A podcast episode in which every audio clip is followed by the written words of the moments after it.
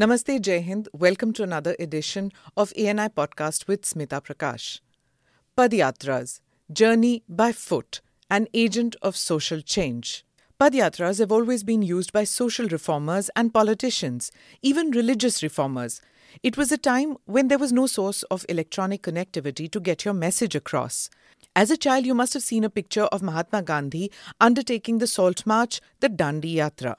That was in 1930 against British imperialists.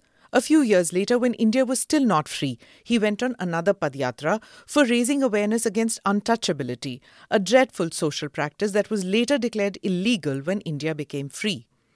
Many social reformers also undertook these journeys to bring about awareness about social ills in society or to raise awareness to change laws. Soon politicians jumped into the bandwagon and undertook padyatras to reach out to people in rural areas for mass reach. Currently, Rahul Gandhi of the Congress Party is on a padayatra from south to North India called the Bharat Jodo Yatra, which he says is uniting a nation divided due to divisive politics of the Narendra Modi government, quite similar to the Bharat Yatra in 1983 of a politician called Chandrasekhar, who later went on to become a prime minister of just eight months. His yatra was against Rahul's grandmother, the then Prime Minister of India, Indira Gandhi. To discuss whether padyatras are relevant in an age when even those living in remote villages have access to mobile phone networks and television, we got two people in our studio. Sudhindra Bhadoria is a veteran politician who was a young politician in the Padyatra of former Prime Minister Chandrasekhar in 1983. And then we have Shantanu Gupta, who's the founder of a youth organization, Yuva Foundation. So we have today in our studio a veteran politician and a young policy wonk.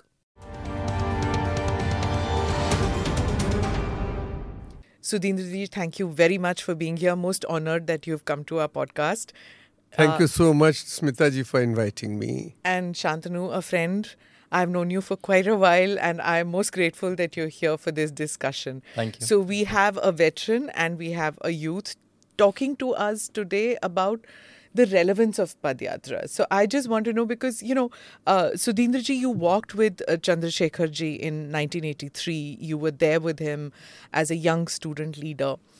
What was, uh, at that time, what was the significance of that Padyatra? Was it to, you know, uh, to, to position himself uh, as a political leader out for mass contact? And did he achieve uh, his goal, whatever it was? Well, I'll start from this that there's a book written by Harivansh, who's now the vice chairperson for the Rajya Sabha, in which he has mentioned that uh, we young people proposed to Chandrasekhar that uh, he should do something which should be out of the box.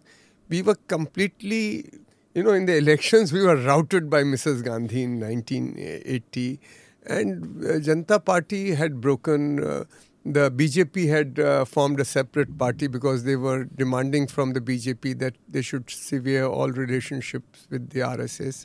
So there was a vote on this. Though Morarji did not want a split, but then there was a vote, and uh, the party split over there. So by 1980 81, we were completely, uh, you know, very small party. We uh, the here, Janata Party, correct. as it is. So this was the the getting together of the socialists under JP, and those people were just for the young uh, listeners. Uh, Let me tell you, it was not like this. Ji.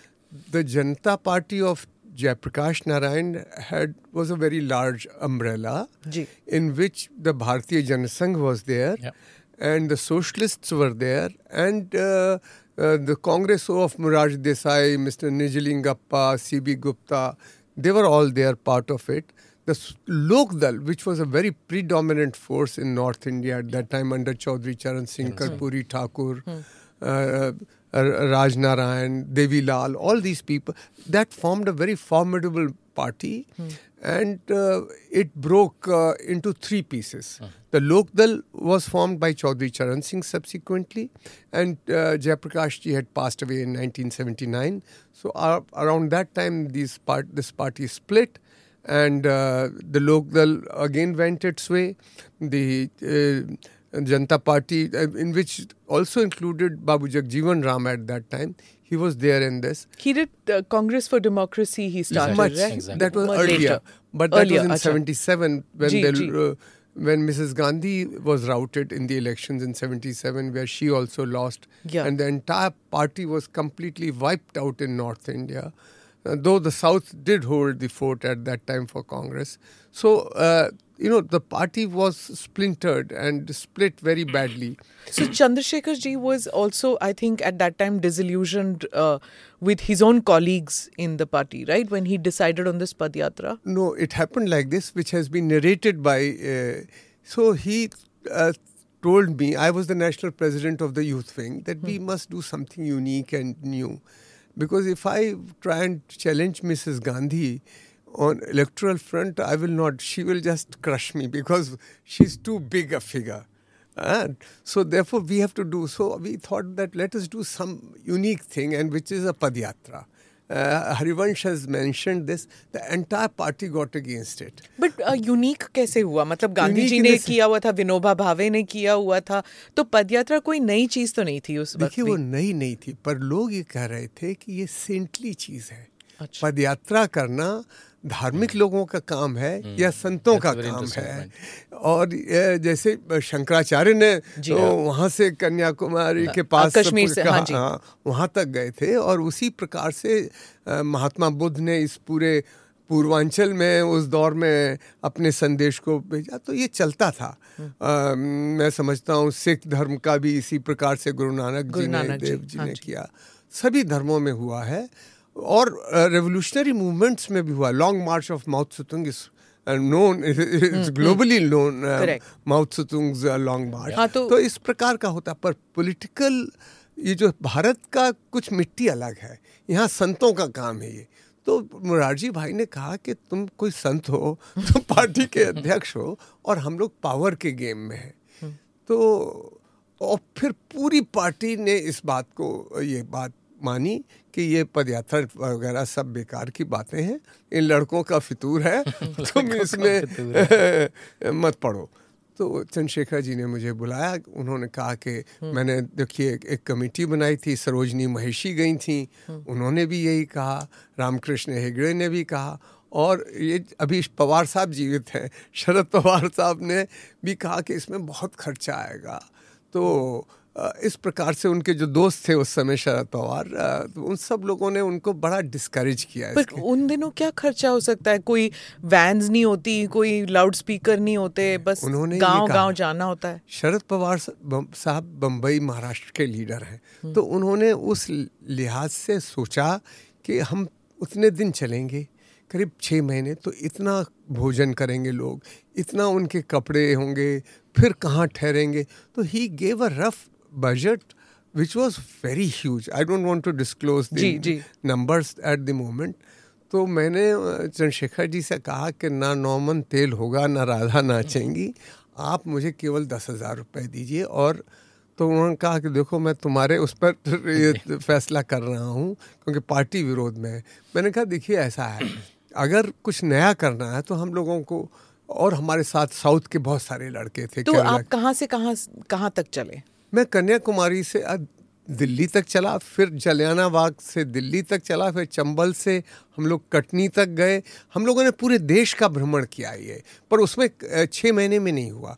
ये छः महीने में केवल हमारा हुआ जो हम छः जनवरी को चले शुरुआत की वो हम यहाँ दिल्ली पहुँचे 25 जून को, जिस दिन इमरजेंसी लगी थी तो चंद्रशेखर जी ने सिम्बॉलिक तौर पर, एक सिंबलिज्म के तौर पर ये किया और मार्क टली, जो बीबीसी के पत्रकार थे बड़े, वो आए इंटरव्यू भी करने के लिए। तो उन्होंने पूछा भी कि आप ये क्यों यहाँ हम लोग शायद पहुँचे थे निज़ामुद्दीन में उस समय? तो उन्होंने ये प्रश्न किया तो उन्होंने कहा कि देखिए, हमारी लड़ाई इंदिरा जी से है और आज भी वो ताकते हैं।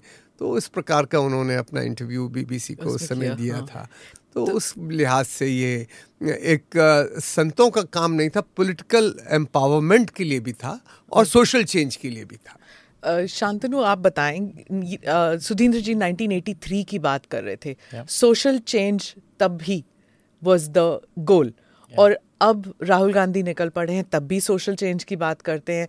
मतलब पद यात्रा तब भी रेलेवेंट था और अब भी रेलेवेंट है क्योंकि जब वो निकल पड़े थे और जब अनाउंसमेंट हुई थी कि Bharat Jodo Yatra he is gonna do तो ये बहुत से पत्रकार कह रहे थे ये इरेलीवेंट है इस एज में 2022 में जहाँ इलेक्ट्रॉनिक कम्युनिकेशन है हर गाँव में मोबाइल फ़ोन भी है टीवी नेटवर्क है तो ये रेलेवेंट नहीं है। पर आप आप देखें तो लोग तो आ रहे हैं तो whether he it transforms into votes I don't know वो तो बाद में पता लगेगा 2024 में लेकिन भीड़ों का क्या मतलब है सोशल चेंज के लिए पदयात्रा अभी भी रेलेवेंट है I think first of all, I was listening to Sudhinji. It was it was one of those casual conversation where you want to take notes. Notes. it was so so wonderful, and I want to listen him for long. Uh, his descriptions of those times and maybe before. I think what he mentioned, he says 1983 में he said हमने सोचा हम लड़कों ने कि कुछ out of the box किया जाए. So I just mark this word. What was out of the box in 1983? Is still out of the is it still is it still out of the box or not right yeah. so maybe for rahul gandhi is still out of the box because i find him late in a lot of other things let's say social media right likes of sashi tharoor narendra modi were the early early riders on social media in 2014 election rahul gandhi was not on social media when when everyone was social media right and internet was like quite a thing right 2015 when he came on twitter he came as office of rg कि भाई गलती ना हो जाए अगर कुछ गलती हो गई तो ऑफिस ऑफ आरजी ने किया he said office of RG and in only 2017 quite late in the day when every small big leaders mlas corporators were, were on social media then he came as rahul gandhi's handle right so if you remember shantanu Yeah. uh, shashi tharoor who is in the congress Yeah. got into trouble with his own uh, government pre 90 uh, 2014 Yeah, yeah. because of his tweeting because of his tweeting. See, see, You remember what when he said coach, uh, wo kya, cattle class? Cattle class. See, what Sashi, that's not because of Twitter. That's what Sashi Tharoor is a little flamboyant. He says what he wants to say, so he will get into trouble anyways, right? Ji. But I'm saying Rahul Gandhi is a late adopter, right? I'll uh, tell you second point. Since Parliament started coming live. You see, a lot of parliamentarians started having research people around them. They wanted to look good on, on, on TV because uh, it's coming live, right? But Rahul Gandhi is still, like in 16th Lok Sabha, his attendance was 45%, 50%. Like if you walk to his house to parliament, it will take like 15 minutes. If you do a padiyatra from his house, right? In a car, it will take five minutes. But he never shown up in parliament. His debates were zero, three, five in some session, number of questions, number of uh, private member bills. His, I don't know, he doesn't even know these instruments of parliament. So again, a late adopter. In 17th parliament, this parliament, he's like little better. Hmm. 55% is asking some questions right? So that's why someone which was something which was out of the box in 1983 is he adopting this now when there are other ways? But it, it think it looks like it's relevant for him because it seems like the first time he's coming out really. I think Bhatta Parsol is the last time when I saw him for a couple of days at least, right, when he did something in Uttar Pradesh against Mayawati's land acquisition for expressways and other projects And Congress did gain in 2012 election because of that, if you can attribute to that. And finally, it's coming relevant to him because nobody was talking about him. And uh, the two big elections are coming. Gujarat is big, Himachal is also decent, where Congress has a decent stake. Congress has made governments, at least in Himachal, uh, At least they're frequently. doing something, right? They're doing something. At least for the past two years, you all you were hearing was ये कुछ कर नहीं रहे, कर नहीं कुछ रहे कर नहीं रहे. And अब see, तो कुछ कर रहे हैं. एक महीने से if I sit in almost two three debates a day Hmm. Hindi English together so almost a, a debate is like something around Rahul Gandhi Hmm. right so at least he's he's able to uh, able to uh, decode that that how to come uh, on TV how to be a topic of discussion right maybe negative many times Hmm. that you're wearing some very expensive t-shirt you're meeting to some strange priest who was talking about Bharat Mata तो ऐसी हैं वैसी photo op तो बन रहा है. Photo आप बन रहा है कभी जूते बांधने का बन रहा है कभी हाथ किसी के साथ में चल रहा है but बन रहा है कभी पानी में भीगते हुए बन रहा है but at least he is coming out finally see but देश में है। Interesting part is it is registering Congress is making virtue out of this but for average M L average corporator walking and is not a new thing right because the rural constituencies at times you don't walk Let's say Yogi Adityanath, when I wrote his biography, if you go to his original gaon, you can't even take your car. For last kilometer, you have to walk because that's the way the hilly villages are. But uh, Sudhindra ji, it is making a virtue out of a necessity, is what I think uh, Yeah. Shantanu is saying. But how important is mass contact? And uh, uh, I mean, those who are not doing it, are they losing out? I'm directly asking you because Yeah. you never see uh, Mayawati ji going out on mass contact yatras. देखिए कुछ इस, इसी बीच में आप आपने भी एक बात कही कि क्या ये आउट ऑफ़ द बॉक्स से कुछ हो सकता है? क्या आज के युग में 1983 में हुआ तो क्या आज हो सकता है? क्या ये ऑब्सलीट तो नहीं हो गया है ये method of mobilisation and reaching out मैं इसमें ये कहना चाहूँगा कि जब हमने पद यात्रा की उस समय 1983 में या उससे पहले जो डांडी मार्च हुई या मैं ये भी कहूँगा कि उसके बाद भी वो पैदल मार्च तो नहीं थी पर मान्यवर काशीराम जी ने साइकिल से पूरी हम्म, यात्राएँ की पूरे देश में और उसका एक बहुत गजब असर पड़ा जो बहुजन समाज पार्टी का जो बड़ी ताकत सुश्री बहन मायावती जी के नेतृत्व में है वो उसका सबसे बड़ा योगदान उनकी जो ये साइकिल की यात्राएँ थी। पर एक चीज़ जो उस पूरे दौर में थी और आज नहीं है वो है संचार। Communications hmm. आज ये जो सोशल मीडिया और इलेक्ट्रॉनिक मीडिया बिल्कुल नहीं था। हम मुझे याद है टेलीविज़न के नाम पे कुछ था ही नहीं। हम्म। हम लोगों का अगर बीबीसी भी इंटरव्यू था तो रेडियो इंटरव्यू किया मार्क टली ने। या हमारा मान लीजिए अरुण शौरी आए इंदौर में इंटरव्यू करने के लिए तो लिखने के लिए आए वो। इंडियन एक्सप्रेस या किसी अखबार के लिए या एम जे अकबर आए तो उन्होंने लिखा। और भी बहुत सारे धर्मवीर भारती हम्म, वगैरह हम्म, वगैरह बहुत सारे लोग आए। और मैं कहना ये चाहता हूँ कि अब दुनिया बदल गई है इन चालीस वर्षों के अंदर बहुत। संचार के माध्यम से ये एक बदली हुई दुनिया में क्या इसका किस प्रकार का असर होगा? मैं ये ज़रूर मानता हूँ कि असर थोड़ा तो ज़रूर होगा कि वो लोगों के बीच में जा रहे हैं।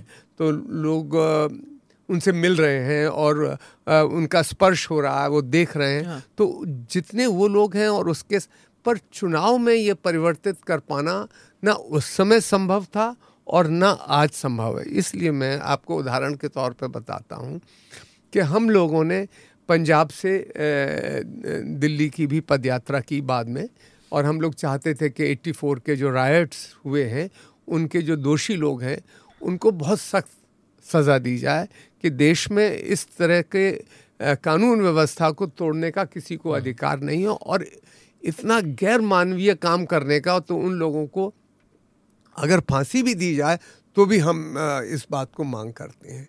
तो इस प्रकार का हमने जलियाना वाला बाग से लेके दिल्ली की पद यात्रा की। पर मैं कहना ये चाहता हूँ कि तब में अब में अंतर बहुत आया है और हम जब सन चौरासी में लोकसभा के इलेक्शंस हुए 83 में हमारी पद यात्रा हुई चंद्रशेखर जी स्वयं भी अपना चुनाव हार गए तो ये नहीं होगा कि हम्म। कि चुनाव में वो डिविडेंड्स मिले हम्म। क्योंकि उस समय इंदिरा जी का आप जानते हैं किस नहीं सुधींद्र जी वो मैं समझ सकती हूँ कि आ, कि क्या हुआ कि वो तब्दील नहीं हो पाया क्योंकि जलियाँ वाला बाग से लेके दिल्ली तक पहुँचना आप उस बेल्ट की बात कर रहे हैं जहाँ पर चंद्रशे चंद्रशेखर जी का वर्चस्व एज अ पॉलिटिशियन नहीं था। मतलब नेशनल सब जानते थे लेकिन वो बेल्ट जो है वो आपकी पार्टी का स्ट्रॉन्ग बेस नहीं था और वो it won't touch them right that that cause is not something जो सबके लिए इम्पोर्टेंट था उस वक्त। जी नहीं मैं इसमें फिर मैं थोड़ा सा वहाँ के जो पंजाब के लोग थे खास तौर से सिख लोग उनको बहुत टच किया। क्योंकि इसलिए टच कर रहा था क्योंकि 84 में ये बात कि दंगे हुए और लोग मारे गए तो सारी सिख फैमिलीज़ किसी न किसी एक दूसरे से कनेक्टेड थी प्रभावित थी। और वहाँ के जो बड़े अखबार हैं अजीत जैसे हम्म, अजीत। हाँ वहाँ का बहुत बड़ा अखबार है उसके अंदर एडिटोरियल पर एडिटोरियल आए। हम लोगों को जो गोल्डन टेंपल के सिख हाँ, तो वही मैं कह रही ना वहाँ पे पर आपकी पार्टी का तो कोई अस्तित्व नहीं था ना इतना? पार्टी का वहाँ अस्तित्व नहीं था पर हमारे साथ चौधरी देवीलाल थे हरियाणा में हाँ। और आ, उनका अकालीस के साथ भी पैक्ट था हमको प्रकाश सिंह बादल ने उनकी पूरी ताकतों ने हमें एकदम कंधों पर उठा के हमें लेके यहाँ पर आए और यही नहीं उनका लेकिन चुनाव में हम्म। कुछ और ही देखिए चुनाव एक अलग गणित हाँ जी हम्म। अलग चुनाव में आपको मैं इस चीज़ के लिए ये कह रहा हूँ कि चुनाव को एक अलग गणित है पर चुनाव में ये ज़रूर है कि पार्टी में उस नेता की छवि बनती। चंद्रशेखर जी ने खुद कहा कि मैं प्रधानमंत्री बन के उन्होंने लिखा भी है कि मुझे उतना सुकून नहीं मिला जितना मुझे पदयात्रा से जो मुझे सुकून मिला। ये मेरे मेरा हाई टाइम है लाइफ का जो मैंने पदयात्रा की। उस बीच में जो लोग उनसे मिल अच्छा वो और मैं किसी की पदयात्रा पर टिप्पणी नहीं करना चाहता पर मैं ये ज़रूर कहूँगा कि ज़मीन आसमान का अंतर है। हम गाँव में ही रुकते थे। हमारे पास एक एसी वैन तो छोड़ दीजिए साधारण एक बस भी नहीं थी। हमारे पास एक वैन ज़रूर थी जिसमें सबके झोले रहते थे दरी रहती थी और कुछ कपड़े कुर्ते पजामे रहते थे जिनको हम खुद ही धोते थे खुद ही सुखाते थे। हम हफ़्ते में मेरे ख्याल से एक दिन रुका करते थे छः दिन चलते थे एक दिन रुकते थे और उस संडे के रोज़ कोशिश होती थी और फिर उसमें हम चर्चा करते थे मीटिंग्स तो रोज़ होती थी पर उस दिन उस पूरे इलाके के लोग आते थे और चर्चा करते थे तो वो एक दूसरे किस्म की हाँ. पद यात्रा थी तो you know Shantanu it's a different kind of a Padyatra, yeah. right? Now, Padyatras have transformed into various things. The Rath Yatra was not by foot, but it was the same thing. Yeah. It was this mass contact you stop you take the rath to various places, places. get off yeah. rath is a is uh, you can't imagine rahul gandhi doing a rath yatra mm-hmm. because the whole concept of a rath yatra got got uh, you know what should i say? It was symbolic of the ayodhya, ayodhya movement, movement, and yeah. with advani ji. So anybody who did a rath yatra after that was considered you know somewhat similar. Yeah. it had that hindutva image post that. So nobody attempted uh, a rath yatra of that sort but with Rahul Gandhi, I think a major reason why the Congress also wants to do it is to rejuvenate its cadres, yeah. uh, to bring about awareness that huh, there is something that we need to do. Yes, there is an esoteric term of a Bharat Jodo, yeah. which they are saying because it has to be have, have a political topic, edge. Yeah. But it's also to send the message to other political parties yeah. pan India appeal to sirf exactly, hamare paas exactly. I was about to come to that. Yeah. yeah. So tell me. See, I think since 14, uh, when they they got defeated so brutally and 19 repeated and multiple states they lost uh, they become almost a regional party right and after 14 and after 19 all the more a lot of the smaller leaders right mamta banerjee quite a lot now nitish kumar even someone like uh, what's his name kcr he changed the part, party's name from TRS to BRS, BRS. that I am like a Bharatiya party, not, not only a Telangana party. जैसा हम हिंदी में बोलते हैं ना सब रुमाल डालने में लगे हैं सीट पे कि भाई I am also the leader and who will hold that umbrella where all the parties can come तो प्रैक्टिकली इवन दिस बुरी हालत Congress has 18 19 percent vote share है I think that was their vote share in 2019 right and that's what they have to somehow make everyone believe कि भले हमारी seat 40 पचास हैं but we still are the party which are available we have some vote share from Jammu Kashmir to Kanyakumari we may not be able to convert we have G twenty three we have internal murmurs all of that is there but still we are a pan India party I think that's and at least we are strong in South. That's why it's a mm, couple of days in South and hardly two days in Uttar Pradesh, which I heard in the schedule. Seven states which are Hindi-speaking states. Right. He's he's not he's hardly there. He's hmm. hardly there, right? Maybe he will add another leg to it. Hmm. So uh, I think you're right. It, it's it's first to show that we are still the umbrella party. If something like UPA can come up, Congress will be the holding party. We will hold the umbrella, and you all have to come. Uh, maybe it's a signal to a Nitish Kumar, to a Mamta Banerjee, or there are a lot of other people who may, you don't know, may have more number of seats in 2024 than Congress. Uh, I think that's also a signal that I'm still, I'm still, we are still the leader party. And under us, you have to come and uh, join. See our yatra, everyone is coming along. So that's a clear signal that they're, they're trying to send. Yeah. Sudhindraji, do you think uh, Shantanu uh, is right that it's not just a signal for people that हम लोग हैं it's also a signal for uh, other opposition parties कि भाई ये they are still a formidable force देखिए, उसमें जो politics की जहाँ तक बात है, वो थोड़ा हम अलग हट के करें।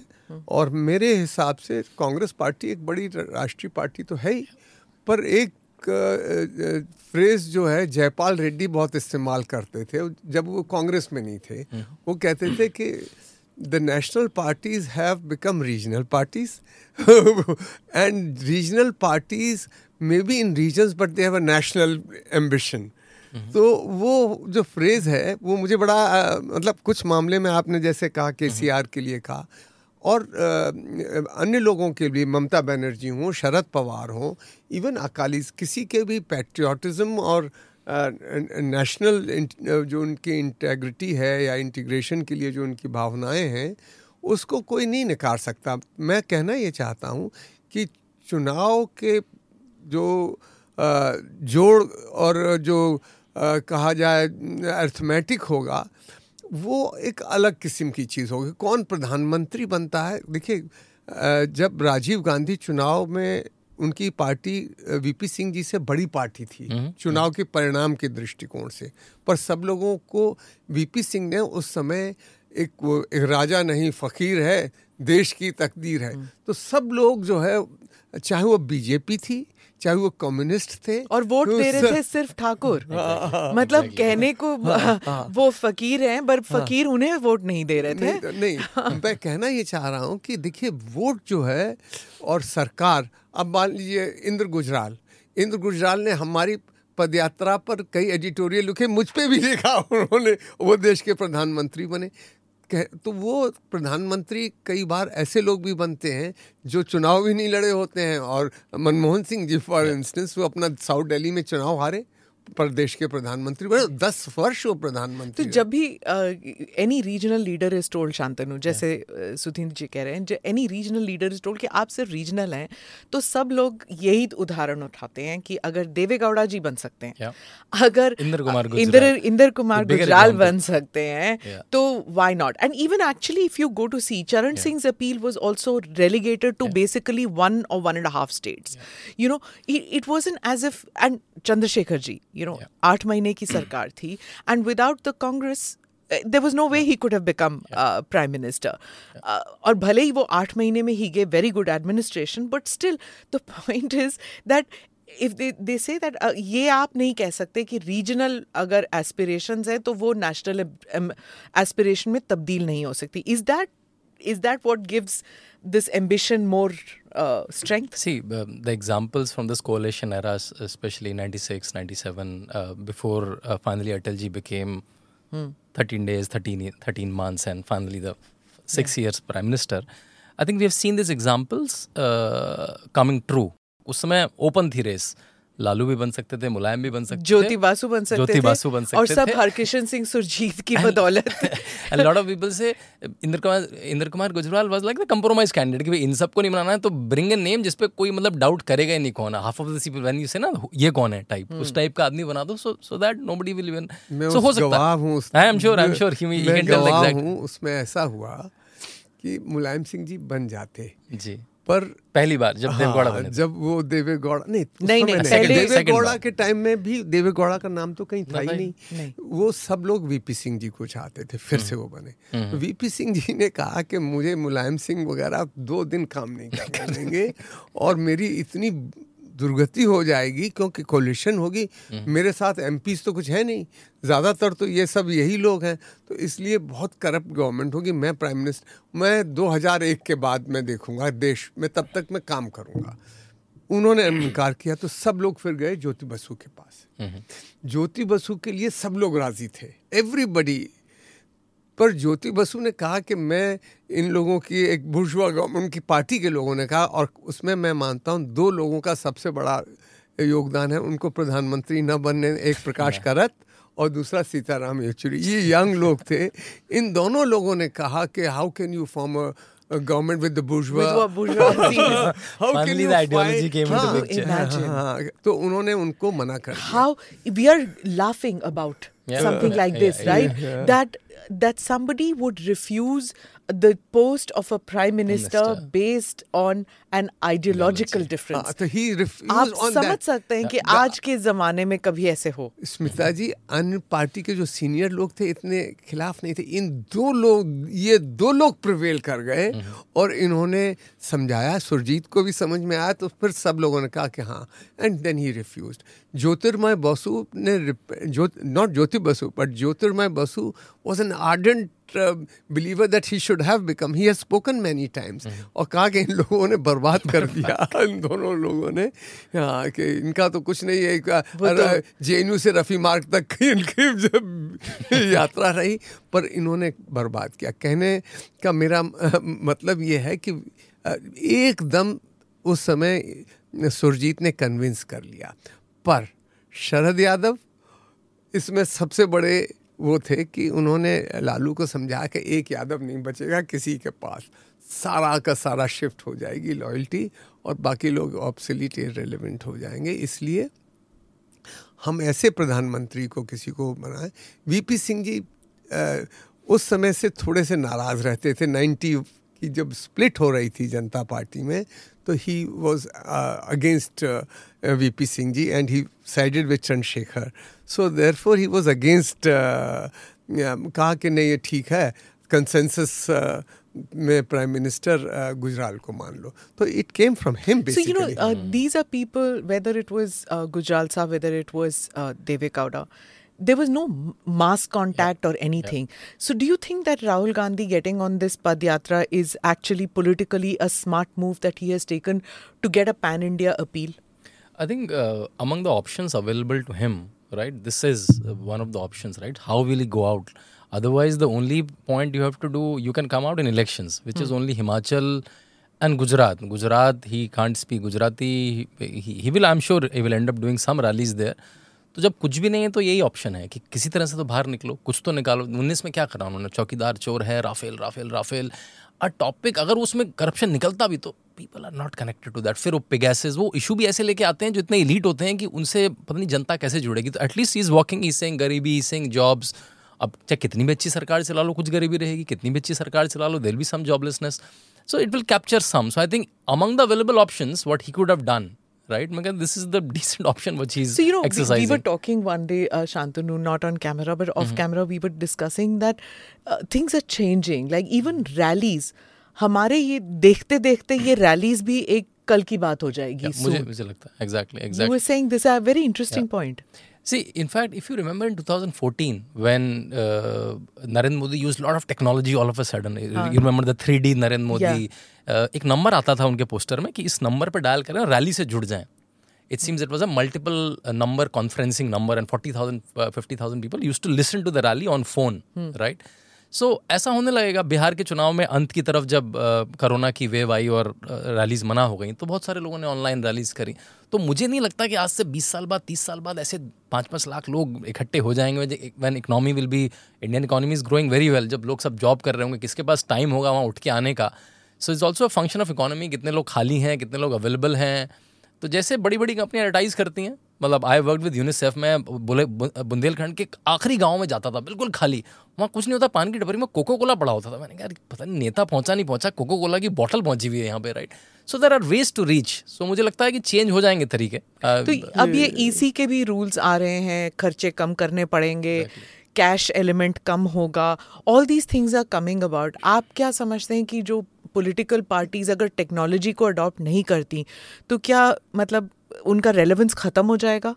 देखिए, हर युग में अलग अलग मैं समझता हूँ साधन उपलब्ध होते हैं चाहे वो विचार को फैलाने के लिए या अपने जो भी मकसद है उसको पूरा करने के लिए। अब दुनिया बहुत बदल रही जैसा मैंने शुरू में कहा, इन चालीस वर्षों के अंदर संचार की जो क्रांति हुई है, ये बहुत बड़ी हुई है और मैं ये भी कहूँगा कि अब अगले दस वर्षों में आर्टिफिशियल इंटेलिजेंस का बहुत बड़ा रोल होगा, जिसको अभी हम जैसे लोग भी उसके बारे में ठीक से कल्पना भी नहीं कर पा रहे हैं।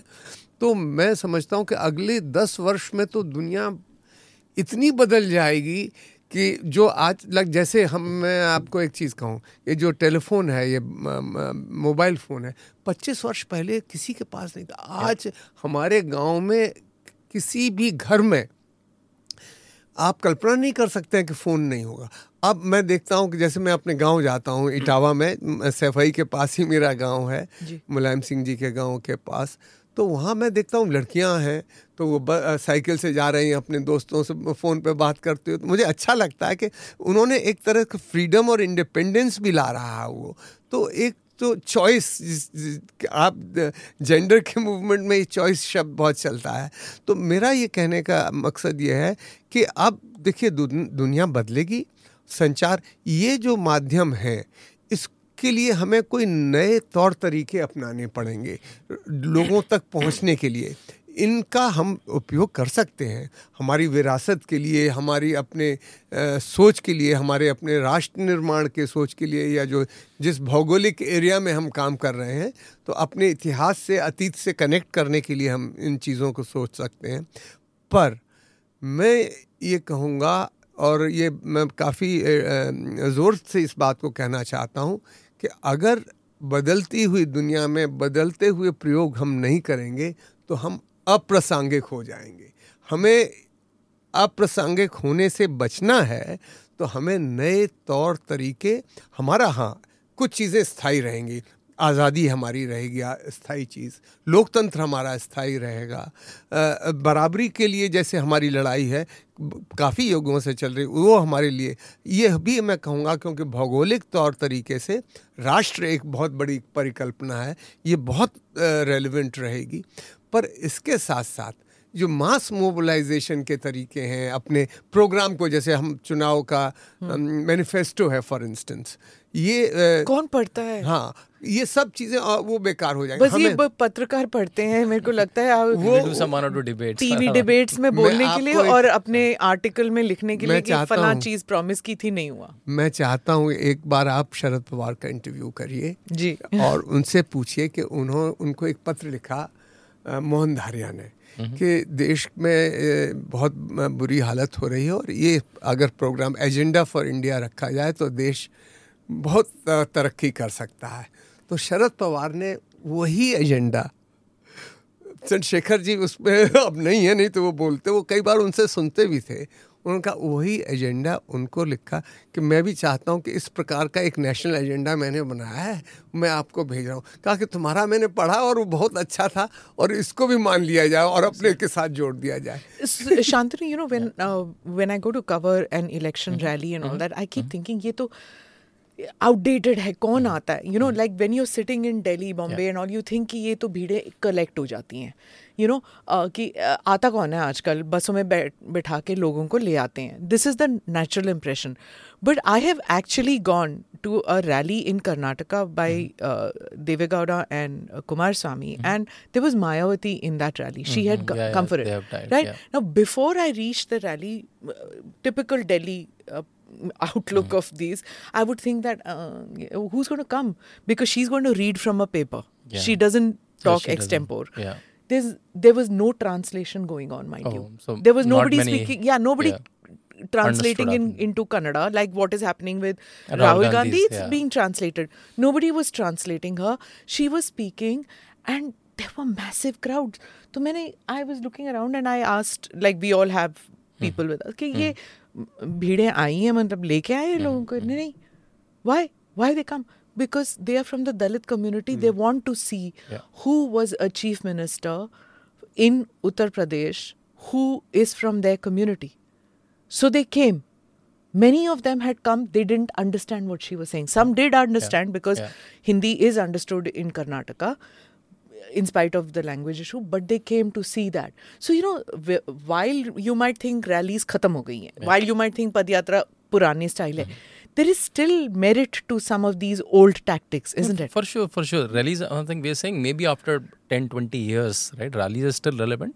And coming out of road social movements आज भी सारे आप यूनिसेफ में चले जाइए आप किसी भी बड़े लार्ज एनजीओ में चले जाइए उनके door to door contact will still not go right once the economic ladder for a lot of people will improve, then maybe it will become, uh, it'll become relevant. In fact, ANI has an interesting role to play. मैं कल एक studio में था I not name तो वहाँ पे journalist बोल रहा था कि भाई ए तो हम सबको लेजी बना दिया। उन्होंने क्यों?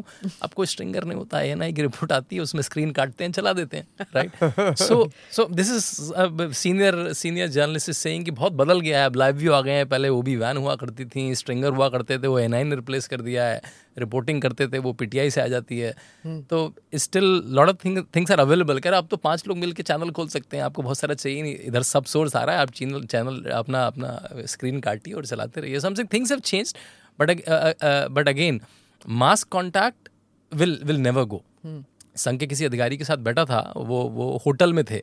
तो उनको बड़ा अजीब लग रहा था कि मैं होटल में हूँ। ई सेट कि आज से दस साल पहले संघ में था कि आपको तीन बार का खाना तीन अलग अलग घरों में खाना है और रोज किसी अलग घर में रुकना है। एंड द आइडिया वॉज़ अगर आप अलग घर में रुकेंगे तो आपके घर में रुकूँगा तो मुझे ए के बारे में पता लगेगा। सर के घर में रुकूँगा तो वो मुझे वो लोहिया मूवमेंट बताएँगे। मैं हर घर में रहूँगा, कोई मुझे किसानी समझाएगा, कोई मुझे गन्ने का खेती समझाएगा, कोई कुछ और समझाएगा। दैट वॉज़ द आइडिया तो पुराने जितने संगी हैं, उनका प्रवास जिसको बोलते हैं ना कि भाई संघ वाले करते क्या है? बैठक और प्रवास, बैठक और प्रवास राइट एक से दूसरी जगह जाते हैं। And they eat at various places they live in various houses वो आज भी रेलिवेंट है। आज भी संघ के किसी भी पदाधिकारी का पूरा साल का कैलेंडर एग्जैक्टली चार्टेड आउट रहता है। उसकी कब बैठक है, वो किसके घर खाएगा और आज भी किसी संघ वाले से मिलो तो वो कहेगा कि आपके घर कब आना है। तो वो घर आके देखता है कि आपका परिवेश क्या है, आप धार्मिक है, नहीं है, कैसे आपके घर वाले देखते हैं, आपके बच्चे कैसे हैं। So I think that human contact will will never go हाँ yes, it's true because I know in villages I have seen myself in my nani's house and all that, Yeah. uh, and in in other places. And I some politicians जो संघ के हैं मैंने उनके फिर BJP के हो गए उनके घर में लोग आके घी इतने बड़े घी वो कहना सब घी फिर बोरियाँ चावल की and all and I too think ये घर में तीन ही तो लोग हैं इन चावल के से इतना चावल इतना घी क्यों पर शाम होते ही उनके घर में पंद्रह लोग आ पंद्रह लोग आ गए संघ के लोग और you they didn't they didn't bat an eyelid फिर से खिचड़ी बनी सबको खिला दिया। You know that that system of और फिर वो कहीं पे गद्दा बिछाए और सो गए रात को। वहाँ पे रुक गए उनके घर में और कोई पूछ पूछ नहीं सकता कि आप भाई बिना बताए आ गए आके रह गए। So there is a culture to this but you know with security जैसे मायावती जी के हो जाए या मुलायम सिंह द लेट मुलायम सिंह और अमित शाह, मोदी जी, इन सब की सिक्योरिटी अब इतनी हो गई है, वो मास कांटेक्ट कहाँ से हो सकता है अब? देखिए, दो चीज़ें हैं। एक तो ज़रूरी नहीं कि आज हमारे देश में, खैर, मैं ये कहूँगा कि कुछ हमारे जो पूर्व प्रधानमंत्रियों की जिस प्रकार से हत्या हुई इंदिरा जी की, फिर राजीव गांधी की, और इसके अलावा अन्य लोगों की भी तो उससे थोड़ा सा, पर दुनिया में अगर हम देखें तो वहाँ पे उदाहरण के तौर पे स्वीडन में हमने मान लीजिए ऑल ऑफ़ पामे को वहाँ पे उन्होंने मारा। पर वहाँ पर एक कल्चर है कि हम अपनी फ्रीडम नहीं कंप्रोमाइज़ करेंगे। इसी प्रकार से अमेरिका में कई प्रेसिडेंट लिंकन से लेके तमाम प्रेसिडेंट्स पर गोली चली। यहाँ तक कि रेगन जॉन एफ़ कैनेडी पर की, की हत्या हुई। पर वहाँ पे भी तो एक सीमित दायरे में, पर ये देखिए, इसमें समय लगता है। एक लोकतंत्र बहुत लंबी यात्रा होती है तो इसमें समय लगेगा। और मैं ये मानता हूँ कि इस देश के अंदर भी आपको नए माध्यम मिल जाएँगे। आप जैसे मैं पूरी तरह सहमत हूँ शांतनु जी से कि जैसे मायावती जी हैं। तो मायावती जी के लिए लोगों में आकर्षण इसलिए भी है क्योंकि वो जो वर्ग जो हज़ारों वर्ष से जो दबे रहे हैं जिनको शिक्षा से वंचित किया गया है जिनको अन्य उत्पादन के साधनों से वंचित किया गया है अस्पृश्यता रही है उन लोगों के लिए मायावती जी का एक हुक्मरान बनना।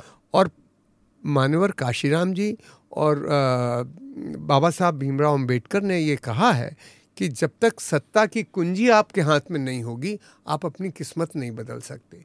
तो जो भी समूह, सामाजिक महिलाएँ उदाहरण के तौर पर, हमारी देश की पचास प्रतिशत हैं और हम आज़ादी के बाद से लेके अब तक आठ ही प्रतिशत या नौ प्रतिशत शायद महिलाएँ सत्ता में भागीदार बन रही हैं तो एक समय ये चेतना आ सकती है जैसे स्कैंडिनेवियन कंट्रीज़ में है कि वहाँ पर लगभग 50 परसेंट महिलाएँ या उससे भी ज़्यादा शायद भागीदारी कर रही हैं सत्ता के राष्ट्र के संचालन के अंदर।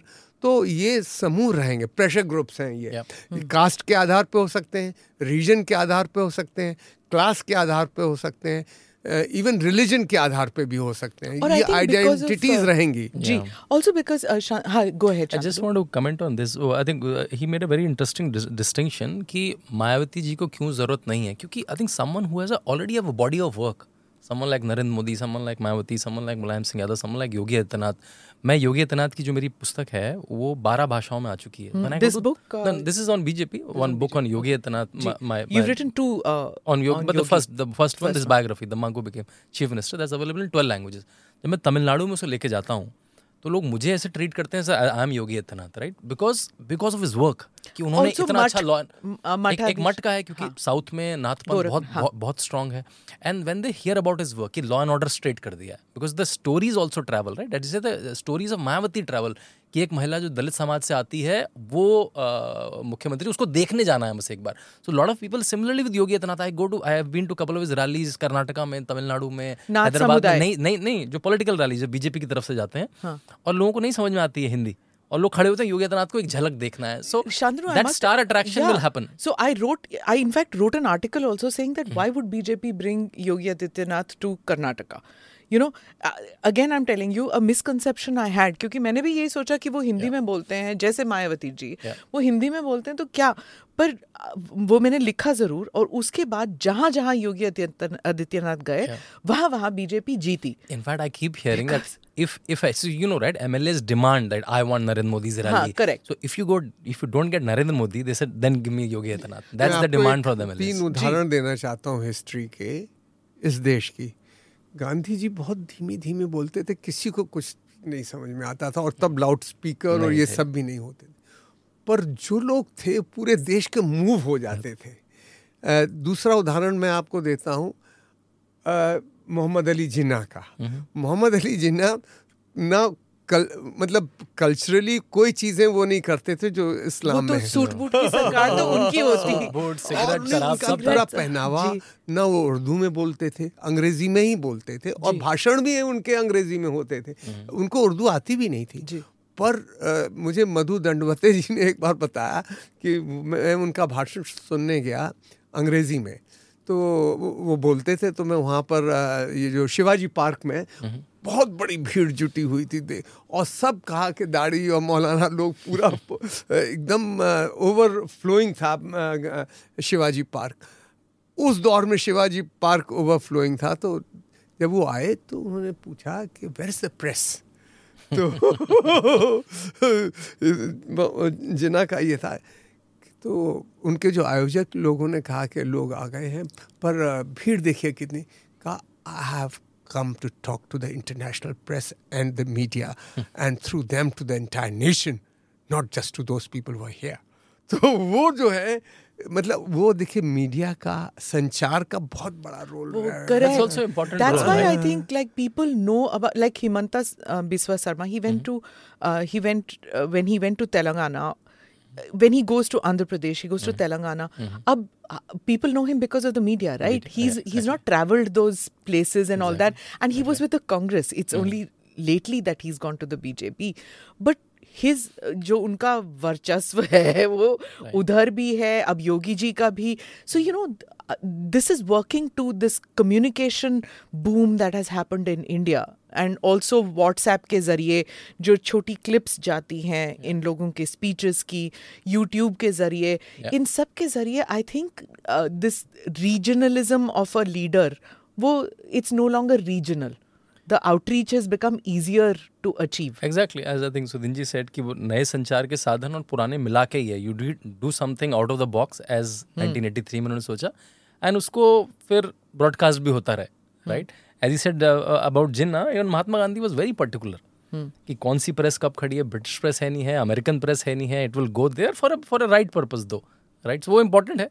कि अगर राहुल गांधी सोनिया गांधी के जूते के फीते बाँध रहे हैं तो फ्रंट पेज पे छपेगा नहीं छपेगा but thinks the media is totally against him. I don't know which media I go to three debate सब में कांग्रेस का आदमी होता है उसको भी उतना टाइम मिलता है एक इधर का आदमी होता है उधर का आदमी होता है सभी बोलते हैं बट अगेन ये आई थिंक ये बन गया है दिस साउंड स्कूल की मीडिया मेरे अगेंस्ट है तो विक्टिम कार्ड खेलने में शायद क्योंकि वो. This is what he saying at every during the पद यात्रा ये भी होता है that the BJP says that कि पद यात्रा कहने को जोड़ने के लिए है, लेकिन बार बार अगर आप रिपीट करते हैं कि जो you know all the the organs of government have failed have collapsed have been manipulated तो आप और तोड़ने का काम करते हैं, जोड़ने का काम नहीं करते हैं। Do you think that the BJP is overstepping in it's you know fear that Rahul Gandhi is doing this I think I doubt it's a fear they understand what's Rahul Gandhi's capacity and वो किन states में जा रहे हैं जहाँ BJP का कर्नाटका को छोड़ के कोई बहुत बड़ा स्टेक नहीं है। I think Congress is trying कि हम अपनी सत्तर अस्सी सीट ले आएँ। The states where we were powerful may be Tamil Nadu में बड़ा प्लेयर बनना है केरला में will come back to power at least member of parliament की सीट ज़्यादा जीत लें। So that at least we will come to some interesting number that's why he is not even charting out to the states where जहाँ उनकी presence ही नहीं है। उत्तर प्रदेश जो इतना बड़ा प्रदेश है उसको क्यों छोड़ेगा कोई? बट दे नो कि कितना भी हाथ पैर मार लें उसमें। वो एक दो सीट भी अगर वो रिटर्न रख लें अपनी रायबरेली या अमेठी की वही बहुत बड़ी बात है। So I think it's good for Rahul Gandhi कि वो अपने स्टेट्स को कंसोलिडेट कर रहे हैं। So that they can come to some respectable number इसको बुला सकें। Okay I am the umbrella come and gather under this umbrella I think that's the attempt and which is partly getting fulfilled do you agree देखिए मैं तो मानता हूँ कि उनका पदयात्रा करने का जो मकसद है उससे कितना वो राजनीति को प्रभावित करेंगे ये इतिहास और समय बताएगा। पर मैं ये मानता हूँ कि, कि इस प्रकार के प्रयोग से उनका पूरे एक देश में फैलने का जो उनका और आज जैसा मैंने कहा कि संचार तो बहुत बड़ी क्रांति हो चुकी है और लोग सोशल मीडिया में भी उनको देख रहे हैं। सोशल मीडिया अब इलेक्ट्रॉनिक मीडिया के बराबर एक हैसियत बनाने की उसकी स्थिति हो गई है। और इसके साथ साथ और जो बाकी यूट्यूब है, वगैरह वगैरह तमाम और साधन उपलब्ध हैं तो उससे वो पहुँच जाएँगे पूरे देश के अंदर और दुनिया में भी लोग इसको देख रहे हैं तो वो पहुँचेंगे। पर चुनाव के परिणाम को कितना प्रभावित करेंगे, ये मुझे इस पर बड़ा शंका है। ये मैं अभी से कुछ कह भी नहीं सकता हूँ, क्योंकि that will be overstatement but you think that अब बाकी लीडर्स भी जैसे ममता हों या फिर केजरीवाल हों या फिर उत्तर प्रदेश की जो बाकी लीडर्स हैं चाहे अखिलेश हो या मायावती हो ये भी अब uh, पदयात्रा पे निकलेंगे seeing the success so called success मुझे तो नहीं अर्ली सक्सेस एटलीस्ट मुझे नहीं लगता। देखिए जब चंद्रशेखर जी ने पदयात्रा की तो उसके बाद कोई और पदयात्रा पर तो निकला नहीं। हम्म। हालाँकि हम मुझे याद है कि जब हम बम्बई पहुँचे तो दिलीप कुमार से लेके सायरा बानो तक हमारी पदयात्रा में शामिल होने आए। और अच्छा। वो यस वो हाँ, दिलीप कुमार सायरा बानो बल्कि आप समझिए बम्बई में कोई बचा ही नहीं था चौपाटी पर उस दिन ना रहा हो मुरारजी भाई से लेके and the whole of Bombay was दांत वाला मीन इंटेलेक्चुअल्स टू एवरीबडी ही अखबारों तो ने लिखा। ट्रेड यूनियन के लीडर हाँ, थे ना वो? नहीं वो तो दूसरे थे वो तो that was a different person he was a economist and all I am talking of Usha Mehta जिन्होंने आज़ाद भारत का रेडियो चलाया था from Nepal underground in 1942 with JP and Lohia वगैरह। तो whole everybody was there it was a big movement और अखबारों ने लिखा कि बम्बई में बवंडर आ गया है। It's uh, it's like a hurricane which has come to uh, Bombay. Uh, with so it's a tried and tested success formula which is being replicated. That means it's not a new idea. It's not for sure, but it has multiple elements. So इससे एक तो फ़ायदा होगा. Their cadres will get some rejuvenation कि हमारा leader आया है. थोड़े पैसे भी बटते हैं like like election rallies right so that's one अब इसको आप कैटापोल्ट कैसे करते हैं? आप ठीक से टिकट देते हैं आप ठीक का लीडर चुनते हैं आप किसी का नाम करते हैं इलेक्शन में. So this is one of the element for the question for sure जो कांग्रेस ने कर I doubt I doubt because first of all it's only creating some news and the states he is coming in I currently the is only one which is at question right and Karnataka BJP is not on a very strong wicket and the two other leaders D K Shiv Kumar and Siddaramaiah they are walking along finally I think it's good at least उस process में उनका matchup करा दें because we keep hearing there lot of differences that marriage is is probably not going to end very well but anyway uh, i think a, a, very interesting conversation we've had uh, uh, so uh, we will get you both back to discuss whether the rally was successful or not and whether this there will be any more Me Too Padyatras before 2024.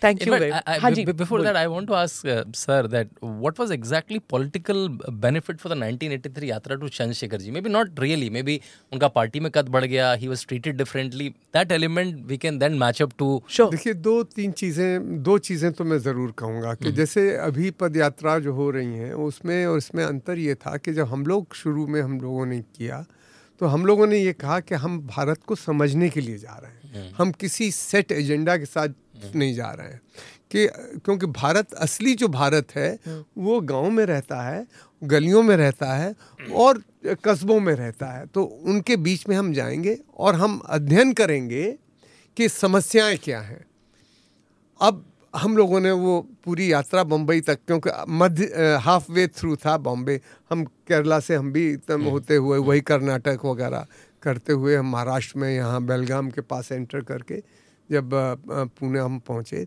और बम्बई हम पहुँचे तो हम लोगों ने ये तय किया कि हम अब इश्यूज़ को फ्रेम करना शुरू करें हम्म। तो अब हम लोग यंग लोग जैसे होते हैं हम लोगों ने एक रेडिकल प्रोग्राम बनाया कि लैंड रिफॉर्म्स होने चाहिए ये होने चाहिए। तो चंद्रशेखर जी ने वो फाड़ फूड़ के फेंक दिया। उनका एक चीज़ चाहिए एक चीज़ बोलो क्या होगी?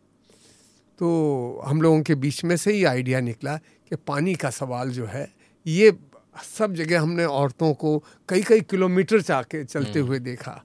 हाँ हम लोगों ने तो उन्होंने कहा चंद्रशेखर जी ने उस समय कहा कि जिस प्रकार नमक सत्याग्रह ने पूरे देश के दिल को छुआ तो पानी एक ना एक इस दुनिया को और देश को ज़रूर छुएगा। और आज मैं देख रहा हूँ चालीस वर्ष हो गए और मैं इसका सबसे बड़ा अगर आप मनमोहन सिंह जी का इंटरव्यू ले सकें तो उनसे पूछिए कि चंद्रशेखर जी ने उनको बुलाया। उनके इकोनॉमिक एडवाइज़र थे वो मनमोहन सिंह जी उस समय। उनको बुलाया कि मैं चाहता हूँ तुम प्लानिंग कमीशन में इस पानी के इशू को एक फोकस बना के काम करो। तो उससे हमको सीख भी Modi is saying in 2024 about Sabarmati Ga- and about Sabarmati and हर घर जल कि नल खोल के पानी आ जाए व्हाट इज़ सेइंग कि बहुत दूर दूर से लाना पड़ता है और saying 24 is not हमारे- gas is not toilet it will be हर हर घर जल और हमारे जो भारत यात्रा है उसका मुख्य प्रोग्राम आज भी आज भी हम लोग कहीं कहीं लोग जाते हैं। हमारे तीस चालीस जो पद यात्रा में चले हुए लोग आज भी मेरे संपर्क में हैं। और हम मिलते भी हैं कम से कम वर्ष में दो तीन बार ज़रूर मिलते हैं। तो वो उसको लेके काम कर रहे Shantanu you know when when he was saying कि it was also to connect कि असली भारत जो है गाँव में रहता है। ये बात बार बार उठती now it was in 1980s about when you are talking about असली भारत गाँव। today you don't have asli bharat in gaon you have bharat everywhere Yeah. because you, you just have 60% in the villages right 60% is a huge movement there's a huge Yeah. movement like, like and the the slums of- urbanization Yeah. of, even our villages has happened if you see urbanization in the sense of modernization you know that has happened in our villages also जो जो पहले जो गांव का सोचते थे कि you know कुएं से पानी लेके आना है और मंडी से जाके लाना है चीज you know now you are ordering over Flipkart और Amazon Even in villages so that urbanization concept of the villages has also It's, happened it's quite different then. Uh, let's say आप वेस्ट यूपी जाएँ और east UP जाएँ तो बहुत फ़र्क दिखता है वेस्ट यूपी अब यहाँ से लेट से देहरादून की तरफ़ जाते हैं तो आप मेरठ मुजफ्फरनगर गाजियाबाद से जो होकर जाते हैं वेरी प्रॉस्परस विलेजेस हर घर में आपको दो गाड़ी, दो बाइक दिखेंगी, ट्रैक्टर खड़ा दिखाई देगा, घर में टीवी चल रहा होगा। एज यू सेड उनको आ गया है फ्लिपकार्ट अमेजन पे। जो जो चीज़ें डिलीवर हो जाती हैं cash on delivery east UP अभी थोड़ा अलग है। ईस्ट यूपी में जाएँगे तो शायद आपको अभी भी कहीं पर कुआँ दिख जाएगा और पानी भरती हुई लोग औरतें दिख जाएँगी। बिहार चले जाएँ, आपको अभी भी दिख जाएगा। सो इट्स डिफरेंस बट या टिपिकल जो कि हाँ भारत गाँव में बसता है, वो अब वैसा नहीं है, क्योंकि बहुत सारा यहाँ पे भी लोग आ गए हैं। हर हर गाँव का व्यक्ति यहाँ पे या तो गाड़ी चला रहा है दिल्ली में या नोएडा में फिर वो वापस जाता है तो he takes lot of information back so अभी बहुत सारा है। I think in couple of years it will settle at some point it will settle and they'll be the real Bharat I guess thank you very much for speaking with Shantanu ji and Sudheendra ji and we'll have you back in the studio to discuss whether the padyatra was a success और not thank you very much most certainly it will be an honour and privilege to come and be part of such discussions. Thank you so much. Thanks. Thank you for listening in to this conversation with Sudhindra Bhadoria and Shantanu Gupta. Please like and subscribe on whichever platform you heard this. Namaste, Jai Hind.